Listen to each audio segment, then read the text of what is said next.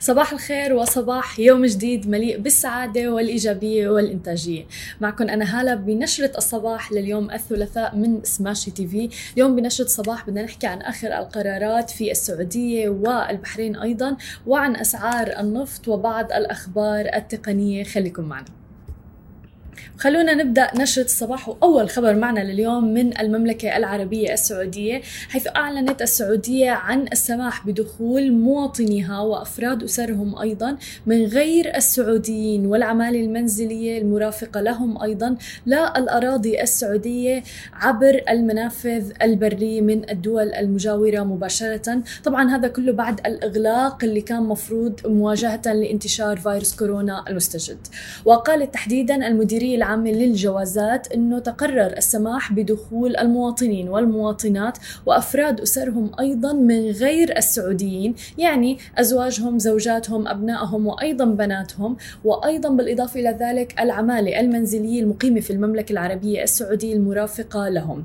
كل هدول الراغبين في العودة إلى السعودية عبر المنافذ البرية من الدول المجاورة مباشرة لازم ويمكنهم الآن طبعا يعني الدخول إليها ولكن مع الالتزام بتطبيق تطبيق كامل الإجراءات الاحترازية والوقائية المعتمدة وفقا لما نقلته وكالة الأنباء السعودية واس. وأيضا أوضحت المديرية العامة للجوازات أنه يتعين على المواطنين والمواطنات الراغبين في العودة إلى المملكة العربية السعودية عبر المنافذ البرية إرفاق الوثائق والمستندات أيضا اللي بتثبت صلة القرابة بينهم يعني وبين المرافقين معهم. طبعا هذا كله من غير السعوديين. للحصول على موافقة مسبقة قبل وصولهم إلى المنفذ آه، من خلال يمكنهم التوصل إلى ذلك أو آه، يعني التقدم إلى هذا الطلب عبر منصة أبشر للخدمات الإلكترونية.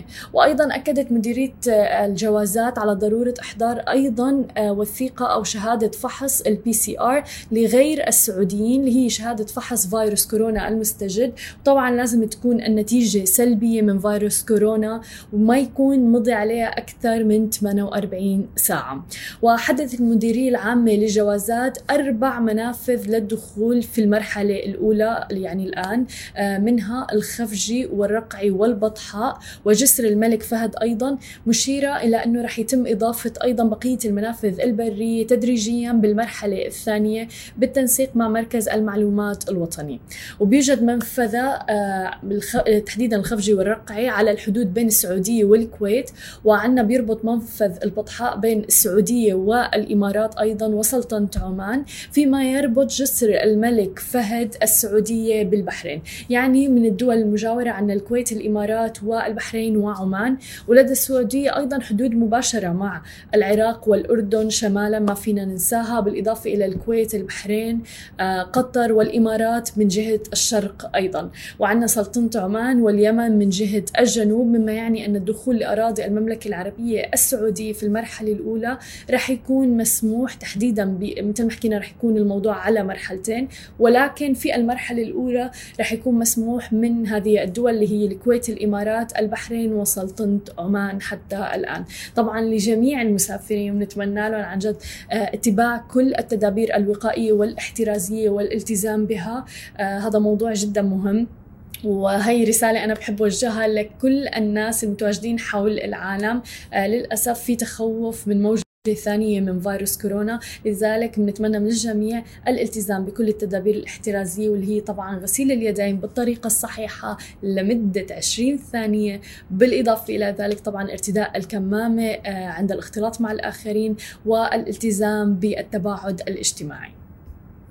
وانتقالا إلى خبرنا الثاني عن البحرين اللي قررت إنها ترفع سقف الدين إلى 15 مليار دينار لتمويل الإنفاق. آه باختصار شديد قال مجلس الوزراء البحريني إنه البحرين رفعت سقف الدين إلى 15 مليار آه دينار يعني حوالي تقريبا 39.79 مليار دولار آه من 13 مليار اللي كان سابقا لتمويل الإنفاق العام وذلك في ظل تقلص طبعا إيرادات ايرادات الدولة بسبب انخفاض أسعار النفط وأزمة فيروس كورونا اللي أثرت على العالم كله وعلى الاقتصاد العالمي بشكل كتير كبير مع تعليق حركة الطيران آه، الحظر المنزلي الذي حدث بسبب آه، منع انتشار تفشي فيروس كورونا إغلاق المراكز التجارية وغيرها من القرارات الأخرى. فكل هذا أثر بشكل كبير على الاقتصاد. العديد من الشركات حول العالم وفي المنطقة العربية ومثل ما عم نشوف أيضا في البحرين أدت إلى تخفيض يعني التكاليف اضطرت إلى هذا الموضوع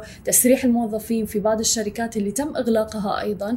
فالآن قررت البحرين إنها ترفع سقف الدين من 13 مليار دينار إلى 15 مليار دينار. وأوضح مجلس الوزراء إنه قرار رفع سقف الدين يستهدف أيضا سداد نفقات أخرى وتغطية أقساط الدين للسنوات المالية اللي هي من 2020 إلى 2022 أيضا. وكانت البحرين رفعت سقف الدين إلى 13 مليار دينار تحديدا في عام 2017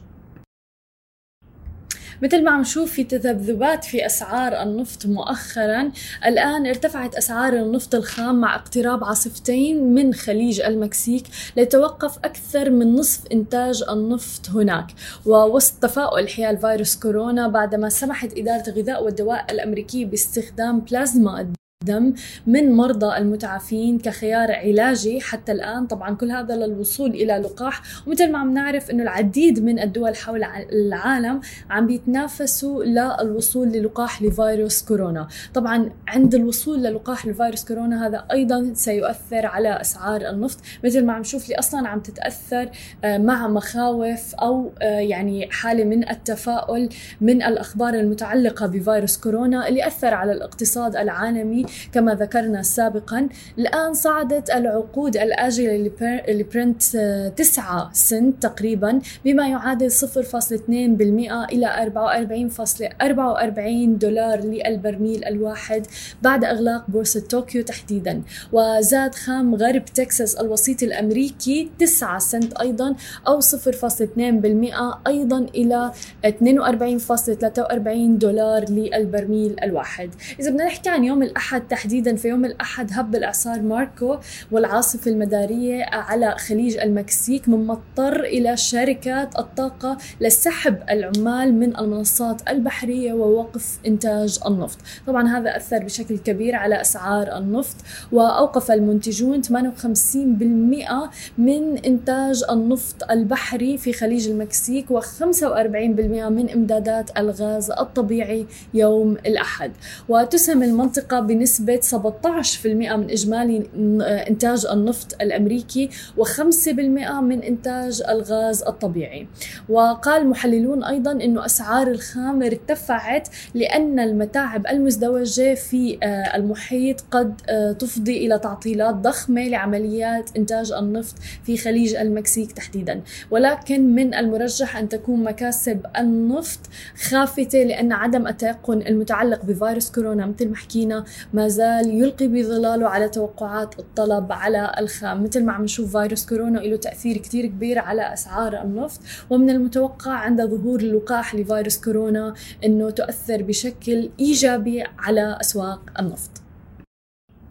منصة تيك توك مثل ما بنعرف عيلة يعني شعبية جدا كبيرة في الآونة الأخيرة وبالعكس عم بتشكل منافسة جدا كبيرة لعمالقة التكنولوجيا ومواقع التواصل الاجتماعي منها فيسبوك انستغرام وغيرها. وحتى سناب شات كلهم هلأ الآن عم بيتجهوا لينافسوا تيك توك وعم بيطلقوا ميزات مشابهة للميزات الموجودة في تيك توك سواء كان بتعديل الفيديو سواء كان بال background music اللي موجودة بتيك توك وغيرها. ولكن خبرنا الآن عن تيك توك هو عن الفيديوهات التي تحث على الكراهية اللي موجودة بمحتوى تيك توك.